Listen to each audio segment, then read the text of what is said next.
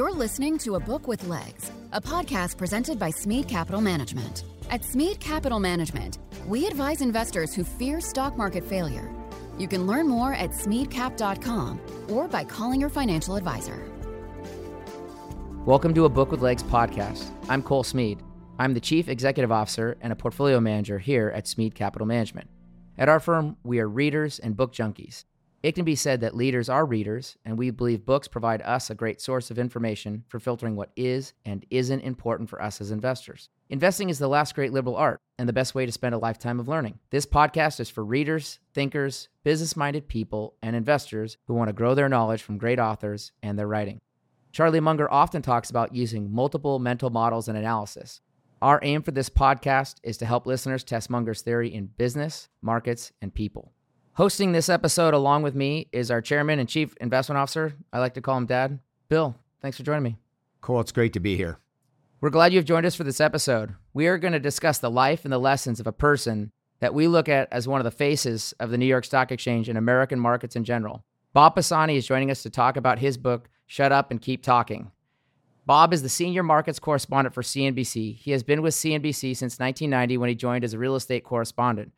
Unless you were hiding in a hole, Bob has covered the markets from the floor of the New York Stock Exchange, where he has become part of the fabric of that institution. Before we get going with Bob, Bill, is there anything that you're looking forward to in our discussion? I'm, I'm sure I could guess, but I'd love to know. Well, I love Bob's book, and it's a great walk through memory lane and also quite educational. Yeah, I feel like this should be a professorial lesson with Bob. Bob, it's great to have you join us today. I want to also thank you for joining us. Your colleague Kelly Evans got us connected up. And so, just to start off, we'd love to know what inspired you to write this book. Well, I have been with CNBC for 33 years, and that's a very long career. I'm still here. Uh, 26 of that has been uh, on the floor of the New York Stock Exchange. So it is very unusual to stay with one company for 33 years, and very unusual to stay in one position. I've been the, the markets correspondent uh, since 1997, uh, and I made a conscious decision to stay put.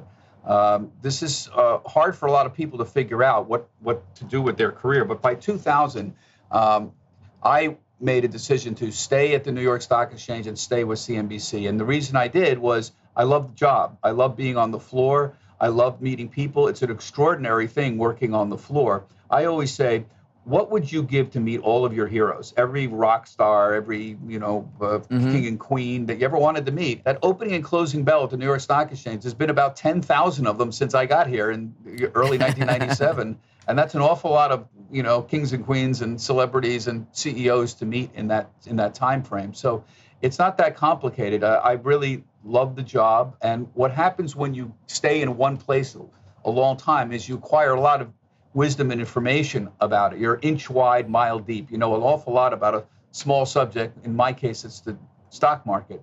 So mm-hmm. it came time for me to try to figure out what do I think I know, uh, and and how do I know it, and where did I acquire this information, and to sort of share it because I have some very strong beliefs about what I think works and doesn't work in the stock market, and a few observations about some famous celebrities, and you know some wisdom and about life in general. I've seen sitting on the floor here watching all these people trade stocks. So that was sort of the origin uh, of this. Um, people asked me about the title, uh, Shut Up and Keep Talking.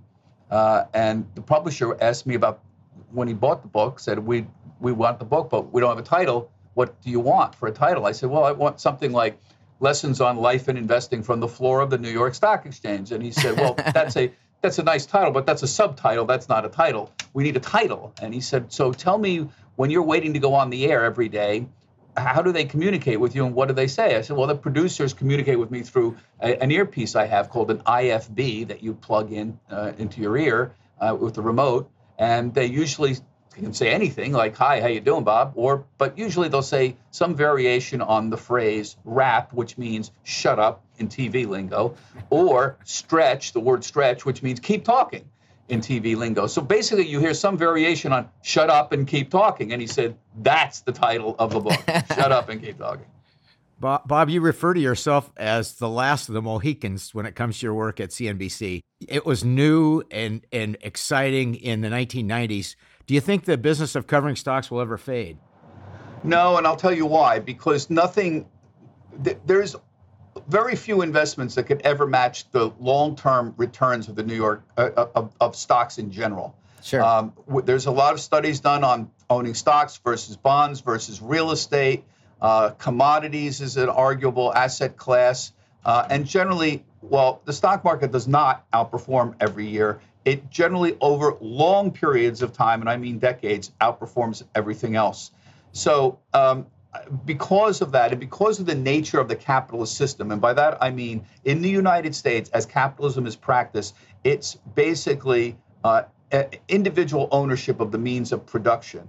So it's sort of private capitalism, and that's the most efficient allocator of capital. Individuals and corporations making their own decisions in their own best interests. There's other kinds of capitalism, state capitalism, as it's practiced in parts of Europe, where a lot of the means of production is is it's still capitalism, but the state owns a little bit more. And sure. there's spectrums of that all the way to, to China, where the state owns, you know, very large parts of the means of production.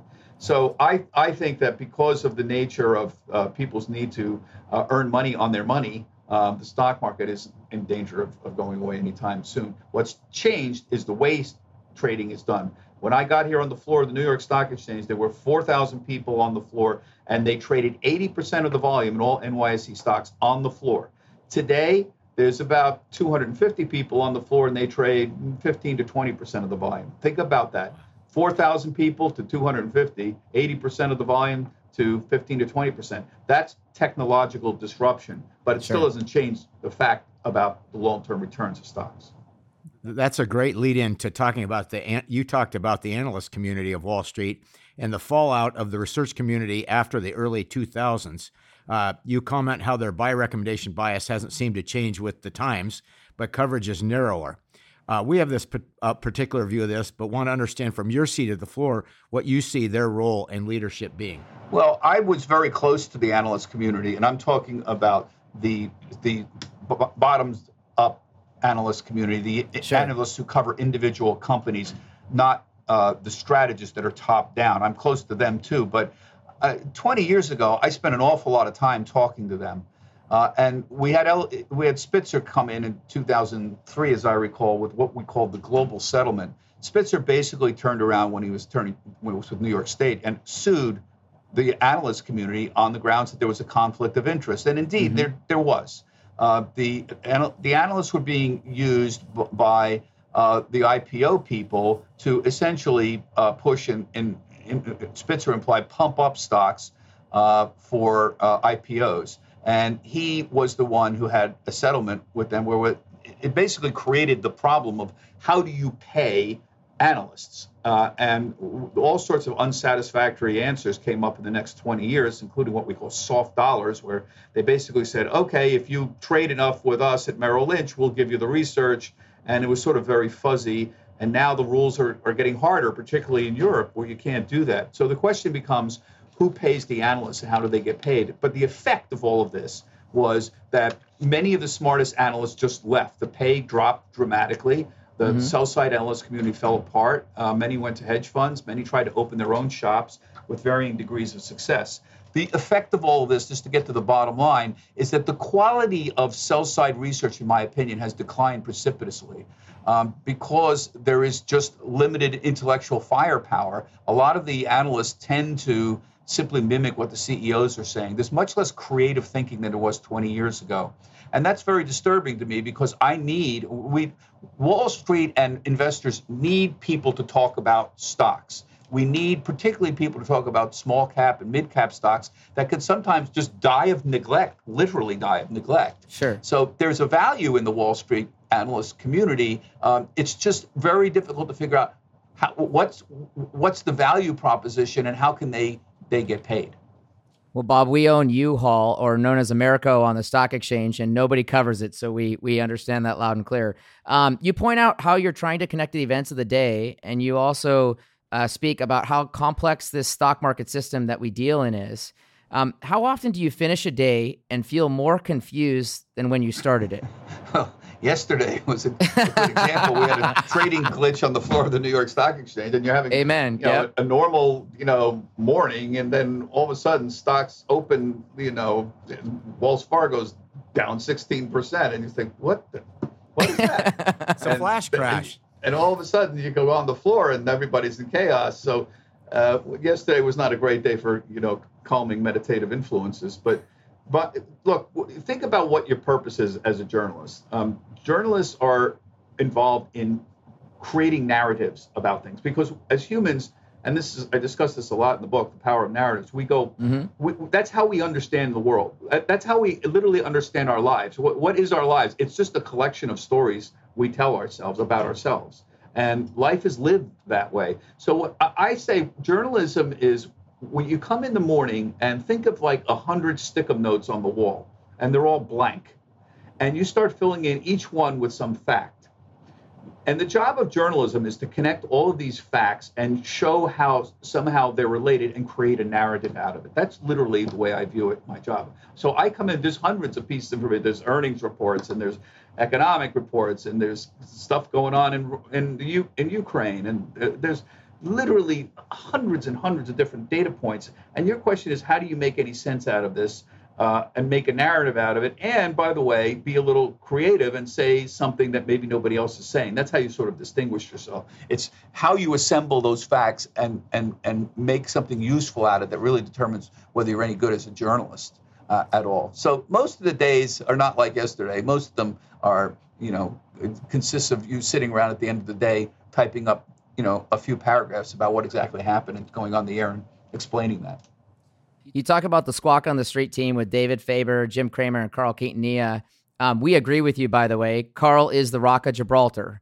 Um, once with Bill uh, and and once on my own, we, we ran into Carl out in Maui, which it's really fun to to visit with folks like yourself that normally we're talking about those narratives. To your point, um, and visit personally. But I actually was just in New York last week, and I, I saw Carl across the restaurant up at Del Frisco's near the NBC headquarters there at Rockefeller Center. Um, and I think that you know I'm I'm born and raised on the West Coast. Um, I was born and raised in Seattle. I live in Phoenix now. Can you explain to a West Coast audience, Bob, what it's like to be in a city like New York, in New York, where you could run into those kings and queens and those celebrities and be within shouting distance of them, and yet have no access to them whatsoever, as you so well point out in your book? Well, it's uh, one of the great things about being in New York, and I was born in New York. I, I, grew up outside of Philadelphia, but I was born in the Bronx. Uh, so this is all, I work at the stock exchange, so all very familiar territory, and I, I live in restaurants. Uh, you know, that's one of the, the fun things. Um, mm-hmm. it, there's a sort of rule of thumb about this, uh, about bothering people in restaurants. And generally, um, the rule is unless you know them, your friends, you generally don't bother them. Uh, you don't particularly, th- this was particularly true, for example, in Los Angeles with um, movie stars, celebrity sure. types. Um, you generally don't bother them. It's considered poor form unless you know them. Then you go over and say hello. Um, there are people who violate this all the time, and there are frankly people who come up to me and say hello. Gee, hi, watch on CNBC, and I'm happy to say hello uh, to people um, most of the time uh, and and chat with them. Uh, but it's one of the great fun things about New York, and New York is reopening. It has been reopening all last year. So when I came, um, there was a, a period where uh, there was a, a, a, COVID outbreak in December of 2021 uh, mm-hmm. in New York, and um, a lot of people stayed home from the NYSE. And I came back in late January. It was deserted downtown. I mean, sure. places I'd go, my bagel shop, there was nobody there. But by November of this year, you know, there were lines out front of the bagel shop again. So I, I don't know what the occupancy, I think the national occupancy rate for offices is close to 50%. Sure. Um, I can assure you there that corporate America um, is asking more people to go back more often. I think yeah. you're going to see that more. I don't know if we're going to go back.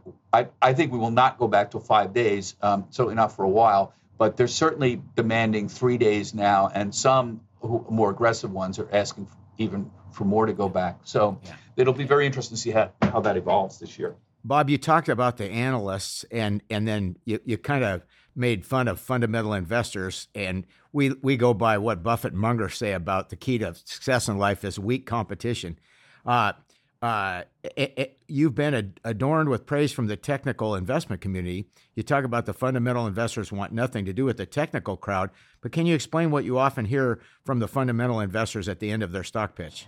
Well, I'm not sure I make fun of fundamental investors. I'll, I'll tell you, they're the question is very simple. Um, how do you figure out uh, the future? And it's a major problem. I actually devote several chapters in the book to this, and it's it's it's been an obsession of mine for for many many years. Um, so the, the purpose of fundamental what, what do you get when you buy a stock? Um, when you buy a stock, you get one of several things. You're you're supposed to be getting a dividend. You're supposed to be getting some future stream of earnings, and the mm-hmm. question is how much is it, and is it growing or getting smaller? And then finally, there's a question of how much you're willing to spend for that future stream of earnings, and that's the PE ratio, the the multiple. Um, you know, if you've got a ten dollar stock and it's making a dollar uh, in earnings, uh, that you know that multiple is ten. Is that worth it? Are you willing to spend uh, that ten dollars for that one dollar? So mm-hmm. the, the what the first thing that you'll notice if you do this for more than a couple of years is that everyone is terrible at predicting the future. Um, fundamental analysts who are supposed to, even like a caterpillar analyst trying to figure out what the stock's going to be a year from now, faces all sorts of problems. And there's there's two major problems I discuss in the books. Why fundamental analysis has a problem and I can mention technical analysis in a minute. But the first problem is that these predictions they're riddled with biases and noise that limit the, the quality of, of the predictions. So there's all sorts of uh, there are emotional biases, for example, where people feel wrong. So you know, there's overconfidence. So some people believe they're infallible when they hit a winning streak. There's there's herd behavior. You know, people blindly follow what others are doing. Sure. Um, there's an endowment effect where people value the stuff they already own.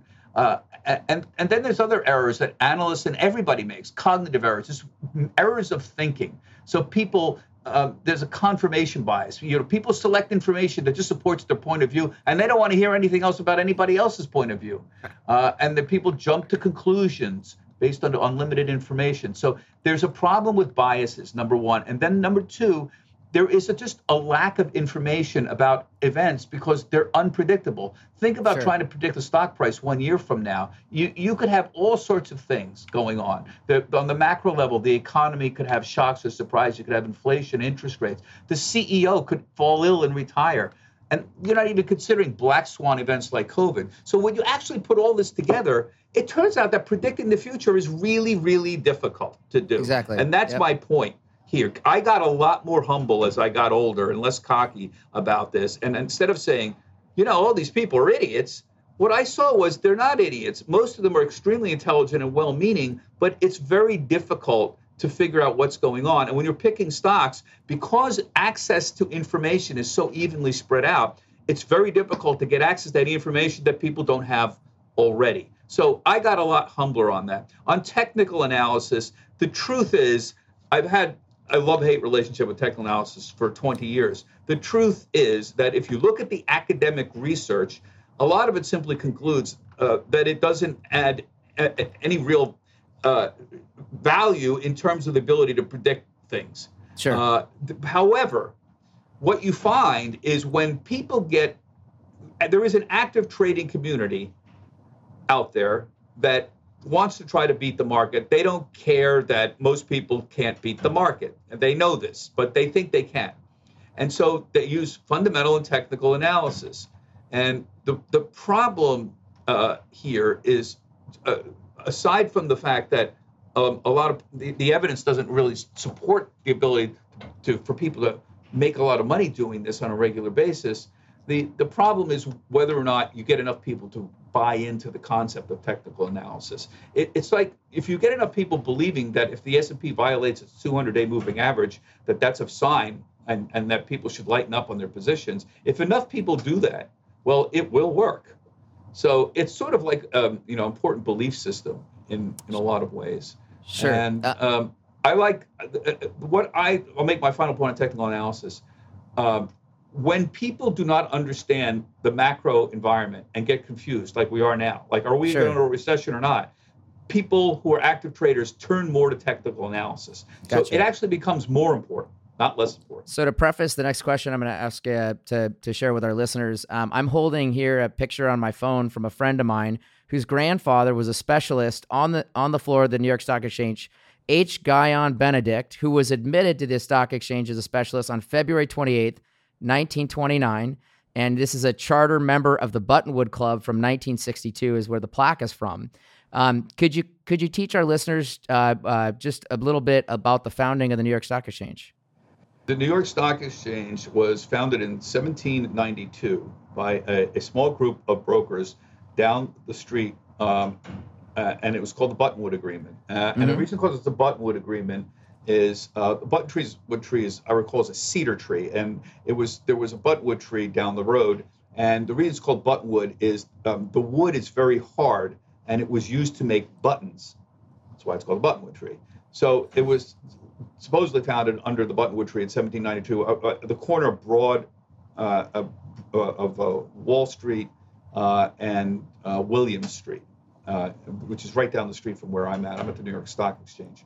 Sure. So it was founded then, and the number of stocks available was very small. I mean, there was there was the the water company, the Manhattan Company that existed, but there was mostly war bonds that were around from the war that was traded. Mm-hmm. Uh, and the NYSE um, built a, a building. Uh, the real explosion happened in the 1860s when the NYSE went to continuous trading. Prior to that, uh, trading was conducted by individual auctions on individual stocks. There literally was okay, today we're trading Union Pacific at this hour for the next five minutes, and who'll give me a bid on Union Pacific? And then they moved on to uh, AT&T, sure. wasn't there at the time, but railroads. And in the 1860s, they moved to continuous trading where they were trading all stocks at all times. That's when the specialist system uh, developed. So one thing that's very important about the, the, the, NYSE is that it's been at the forefront of technology since the very beginnings. It, it had one of the first, the telegraph service was extensive. Uh, they were widely used telegraph services down here, even in the 1830s and 1840s, to get information faster. That was a leg up. They were one of the first places on earth to have telephones installed in the 1870s. There were floor telephone floors, um, telephones on the floor. They had pneumatic, um, uh, they had pneumatic uh, trading systems where they literally pneumatic tubes that sent things at high speed to brokerage offices down the street, so they could get information on the trade immediately. So they were at the forefront of technology for a, a long time, and uh, it's it's interesting to watch uh, the NYSE try to adopt new technologies, for example, electronic trading. Bob, we, we, we love that part of your book. That was just fantastic. I started in the business as a retail broker at Drexel Burnham in 1980 and trained at 55 Broad Street for a couple of months. Uh, explain the structure of a trade at the NYSE 30 years ago versus today. Well, like I said, 30 years ago, most of the trading and the execution was done on the floor. Um, the majority in the early 1990s was still what we call open outcries, where you had a broker directly communicating with a specialist who made a market in the stock. So if you had 100,000 shares of General Electric to buy, you went over to the specialist, and you may or may not have said, I have 100,000 shares uh, I need to buy. Or if you didn't want to announce that to a crowd, you might have said, uh, you know, I'll make me a, an offer for, you know, 10,000 shares. And you would work the order throughout the day. But it was an individual working uh, the order. Even by the early 1990s, there were some forms of electronic execution where you could execute, um, where the, the specialist could execute an order from uh, upstairs without a floor broker, depending on the size of the order. So there was a, uh, a, a, thing called the, the, designated order turnaround system, the DOT system, that enabled sure. some electronic trading. And what really happened is um, NASDAQ was a leader in this. Uh, it, initially, when NASDAQ was started in the 1970s, it wasn't a trading system. It was just a system that showed you prices on the screen. To trade, you still had to make phone calls. Uh, they didn't allow really electronic trading until the late 1980s. There were a couple of uh, other um, non-exchange programs that were out there, like Instinet, that allowed matching of electronic orders, and that was really the start. Uh, Instinet was one of the very first programs out there. But slowly but surely, what happened was you you had a collision between the old open outcry system and the ability to trade uh, electronically. And what the systems evolved so that the hardware, the software, by the mid and early 1990s were sufficient so that you could match orders to buy and sell in sub-second intervals. That became an enormous threat to the floor of the New York Stock Exchange because suddenly there were there were protection rules that did not allow stocks to be traded off of the floor. So the NYSE was somewhat protected, but those rules ended in 1999, and then the floodgates opened. Now you had a floor where the NYSE might take 14 seconds for delivery.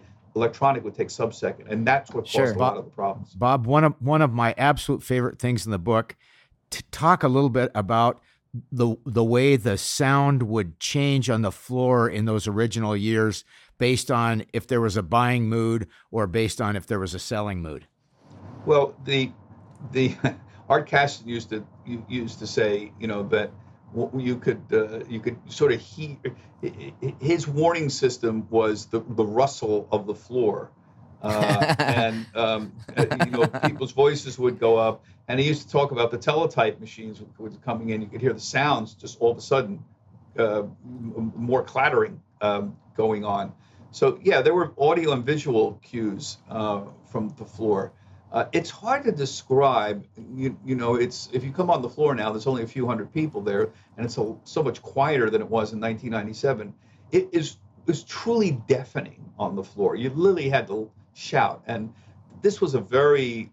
Uh, it, it, was like a fraternity. It was a very closed environment of, of people who consider themselves very privileged to work and on the floor. There was a, a, luncheon club upstairs where they brought in clients, and it was a, a big, big operation, gigantic restaurant.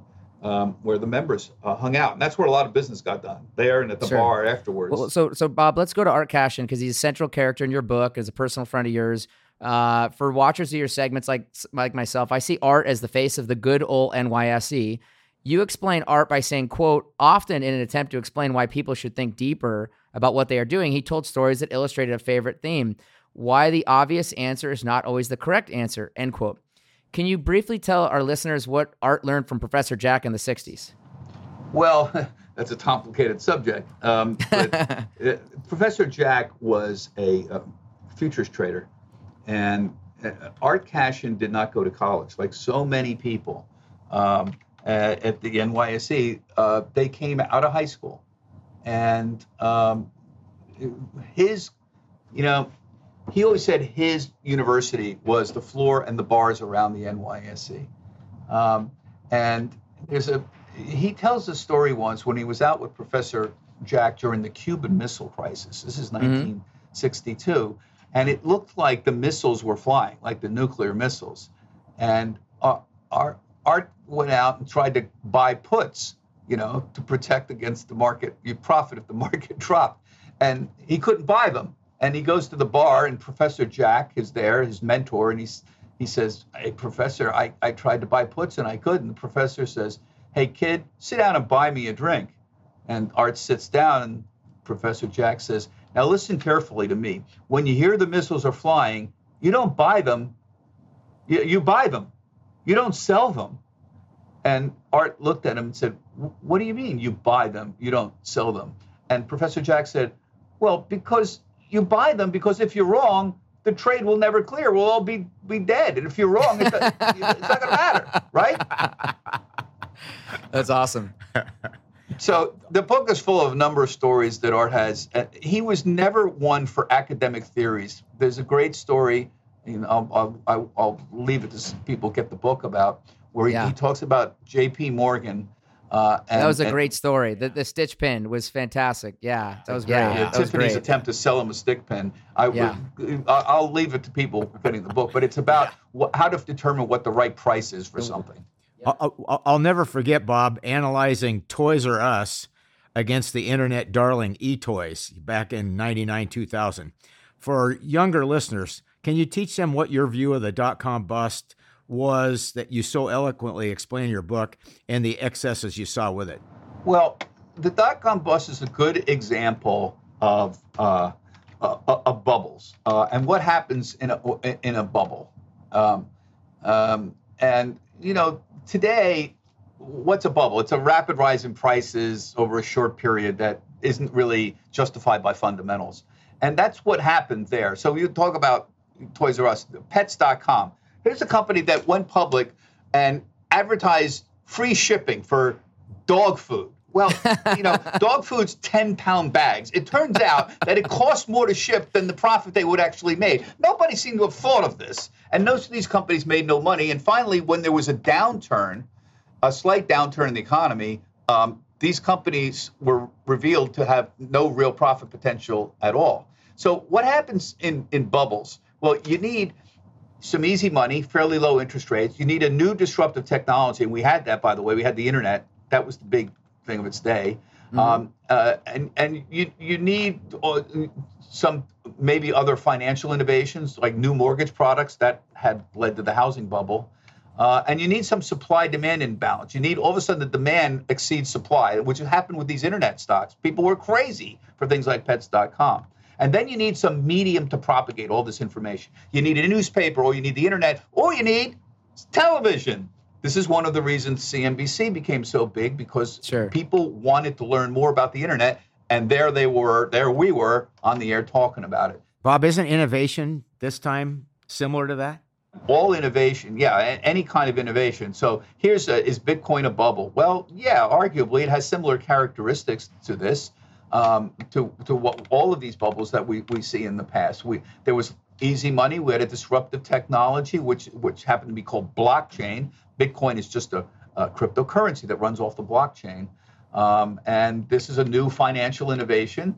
Um, there was a supply demand imbalance out there. And of course, we had a medium to propagate all of this. So, yes, I would say the, they're very similar characteristics. So, I'm a big backer of financial innovation. This sounds like I'm being dismissive, and I'm not. I, I believed in, in backing the internet. I believe in backing blockchain. Um, I, I believe when electronic trading came in and disrupted the NYSE floor, uh, it, it, made me sad, but I wasn't uh, nostalgic about it. Uh, I, I, you have to keep supporting innovation.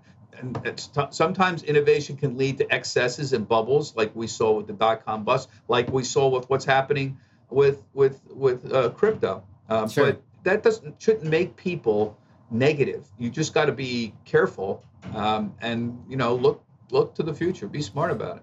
Yeah, you touch on this theme in the book um, as you talk about Cashin and others of kind of not agreeing with other people, being independent minded, um, and you touch on this idea of contrarianism throughout the book. You wrote about the trader uh, John uh. Uh, you wrote, "quote He warned against following herds and how the bigger money was always made playing against the expectations of the majority. End quote. You, you later wrote uh, about him, quote, volatility was a trader's dream. Big price movements presented great opportunities, end quote. I mean, we're low turnover stock pickers, but agree with everything Mulhern said and you wrote about in your book. Um, we think about this a lot right now as we you own a ton of oil and no big cap tech. So, you know, kind of being on the other side. Would you agree that these truths apply not only to um, traders, like the, a lot of the folks you talked about, aren't these also true for investors at large? Yes. Um, there's a chapter in this book, uh, and you're referring to it's called The Wizards of Oz. And there was a time in the late 90s where I had this stupid idea that I was going to find the perfect trader the mm-hmm. guy or woman who knew everything. Like, yep. why am I going out with 200 people? Literally, I was going out with 200 people looking for the perfect. When if I could find like four or five guys who knew everything, then I could just call them and I'd sound like a genius. And and so I spent years doing this, and along the way, I finally realized this is stupid because there is no Wizard of Oz. But sure. what I discovered was some of the best traders kept repeating the same stuff over and over and over again. And mm-hmm. in that chapter, and I'll, I'll leave, I'll, I'll just make it very abbreviated. What the most important thing I learned from these best traders was to really limit losses. You know, I, I spent some time with Ace Greenberg at Bear Stearns. He one of the best traders ever, and he used to say, when the going gets tough, the tough start selling. Um, uh, uh, people don't know how to limit their losses. And Buzzy sure. Geduld, who ran a big market making operation, Herzog Heine Geduld, used to say, praying is for Saturday and Sunday, not Monday through Friday. Don't hope your position is going to improve. So be careful there. Don't fall in love with stocks. Never average down.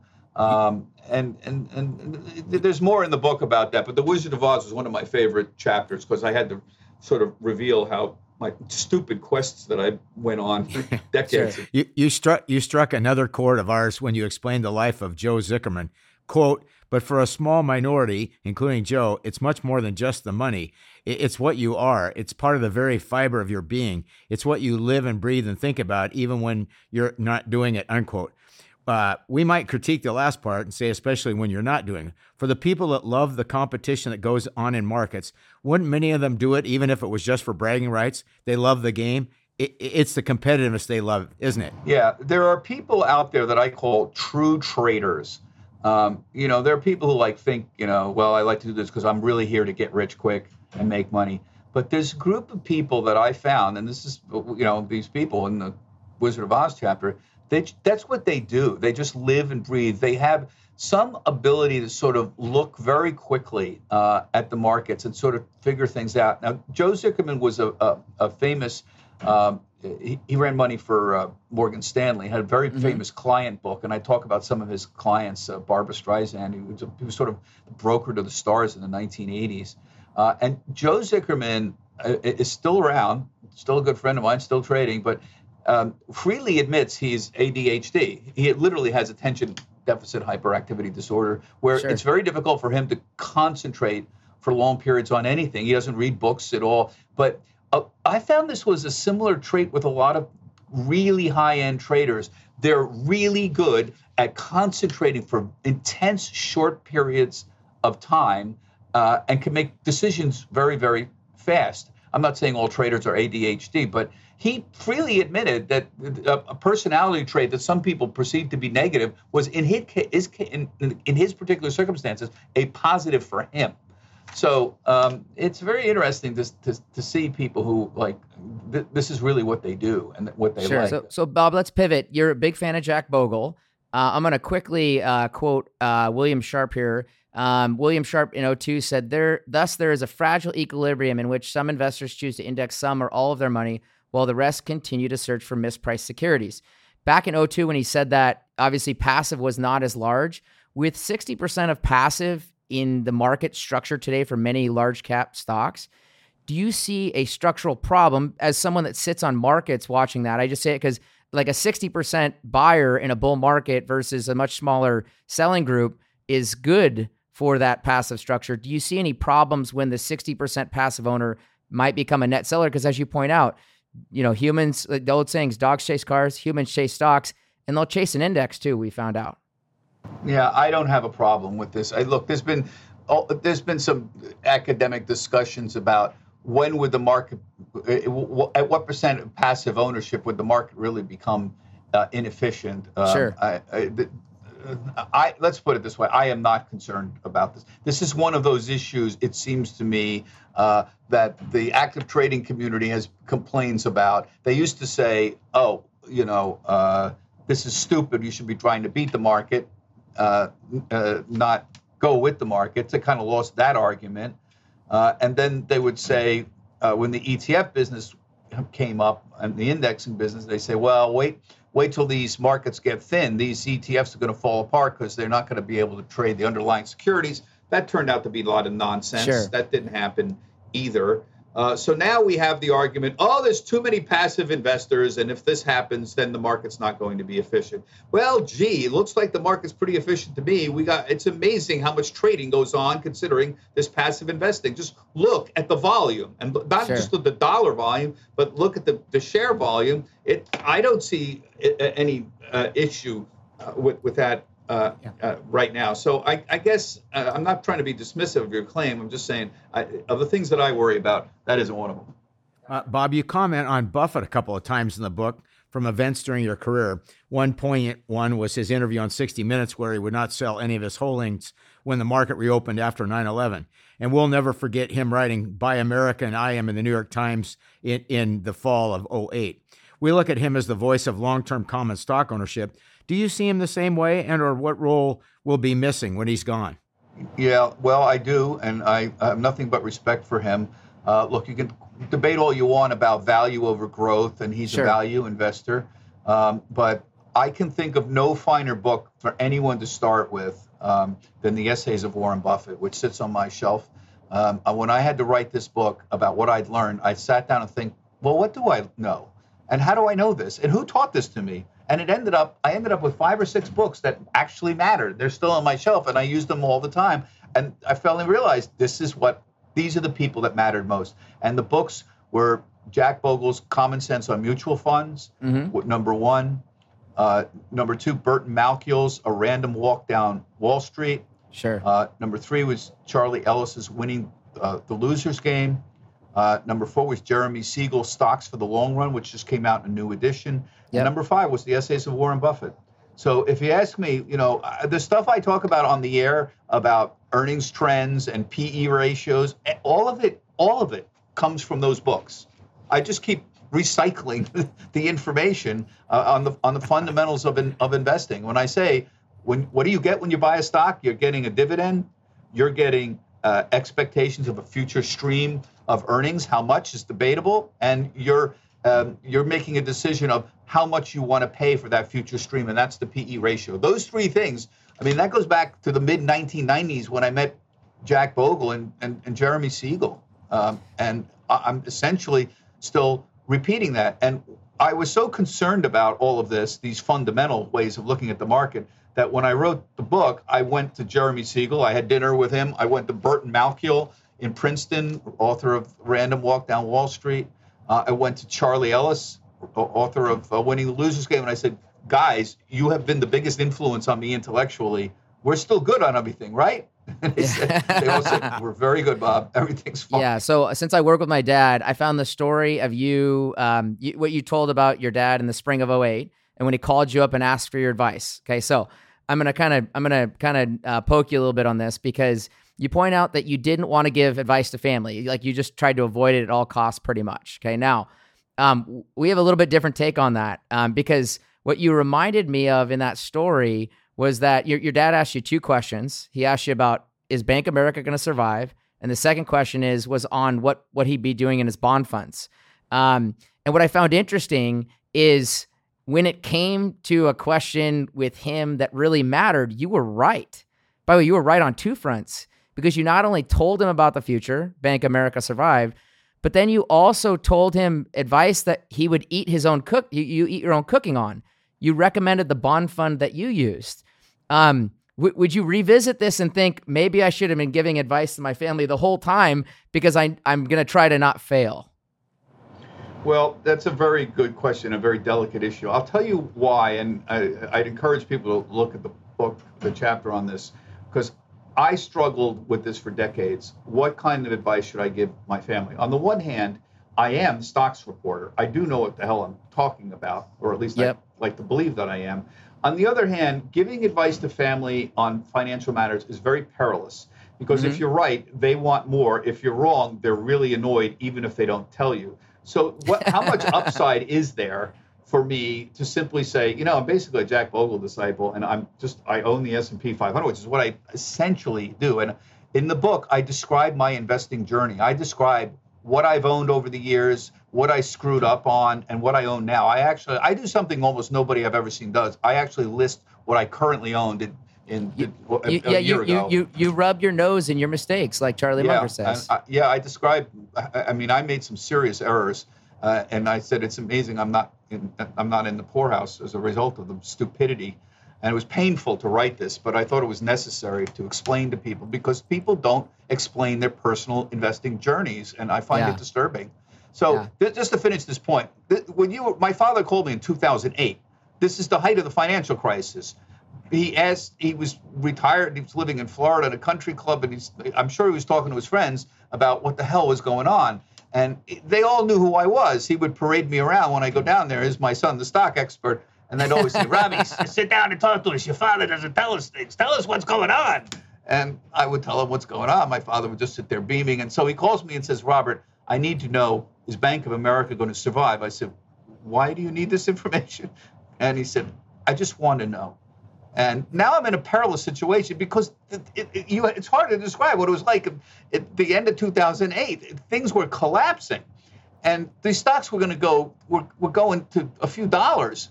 And I said, "Look, Dad, I don't know if you're asking me for investing advice. In my personal opinion, I find Bank of America too big to fail.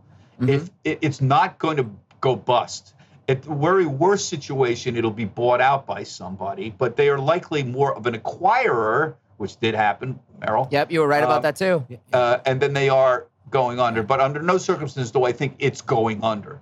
He said, okay, thank you. And then he said, so I need some longer term income. What do you own? Which is a terrible, it's the right thing to say. What do you own? Don't tell yeah. me what you think.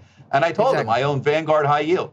And I thought it was great. But that's a terrible time. The high, you know, they were doing 10, 12% at that on the high yield. The prices were going through the through the floor again on this. And I said, Dad, this is a very perilous moment here to do anything. He said, I'm a long-term investor. What, what do you what do you find interesting in the markets recently? And and you mentioned Siegel. We always look back at how they unwound the Nifty 50. Uh, you have anything that that you find interesting right now? Well, I don't give investment advice. Uh, one observation I would make is that sure. for the first time in ages, uh, emerging markets are doing better. China is doing better. Uh, and Europe is doing better. And so remember, uh, one of my favorite things is what I call the pain trade. The pain trade is what would cause the greatest discomfort to the greatest number of active traders. And the pain trade this year is the market rises because sentiment was so poor going into the end of 2022 that a lot of people were convinced we were going to have some disaster. Well, that so the pain trade would be for the market to rise. Not only did the market rise, but stuff that people had given up on, like Europe, started sure. outperforming. Well, this goes to the old mean reversion concept. I go back to Bogle Bogle used to laugh at all this. He said, "You guys think you're going to be able to pick stocks and pick sectors, and you you you can't because in in active."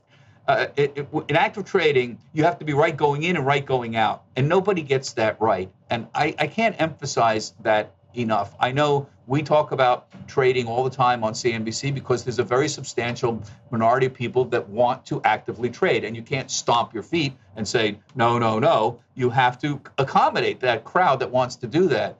But I, I, I, I can't emphasize enough. Um, if anyone asks me any kind of fundamental advice, I would say have a plan and stick to it and stay long, generally, stay long, depending on your age uh, and don't try to trade your way out of a situation. Increased trading generally increases mistakes, generally. And uh, I, I, I don't give stock trading advice or specific advice, but that's something I feel very strongly about. And I discussed the whole history of, of, of that and what Jack Bogle taught me when I met him in the mid 1990s. And I have no reason to change my opinion at all. Bob, there's a lot we didn't talk about. Your SOES bandits and the discussion of the evolution of high frequency trading is excellent. Um, your discussion of Jack Welch when GE was your parent and the deal to become part of Comcast was spectacular. Uh, rubbing your nose in your face with your Black Sabbath poster story is a great reminder of all of our foolishness. Um, I will say that the next time I'm in New York, I'd love to buy you a drink of your choice after the market close so that you can be my Art Cashin. um, uh, is there anything else from this book that we haven't discussed that you think needs to be mentioned? Well, I, you know, people ask me about how I look at the future. Uh, there's a chapter at the very end where I, I, I talk about Bob 2.0.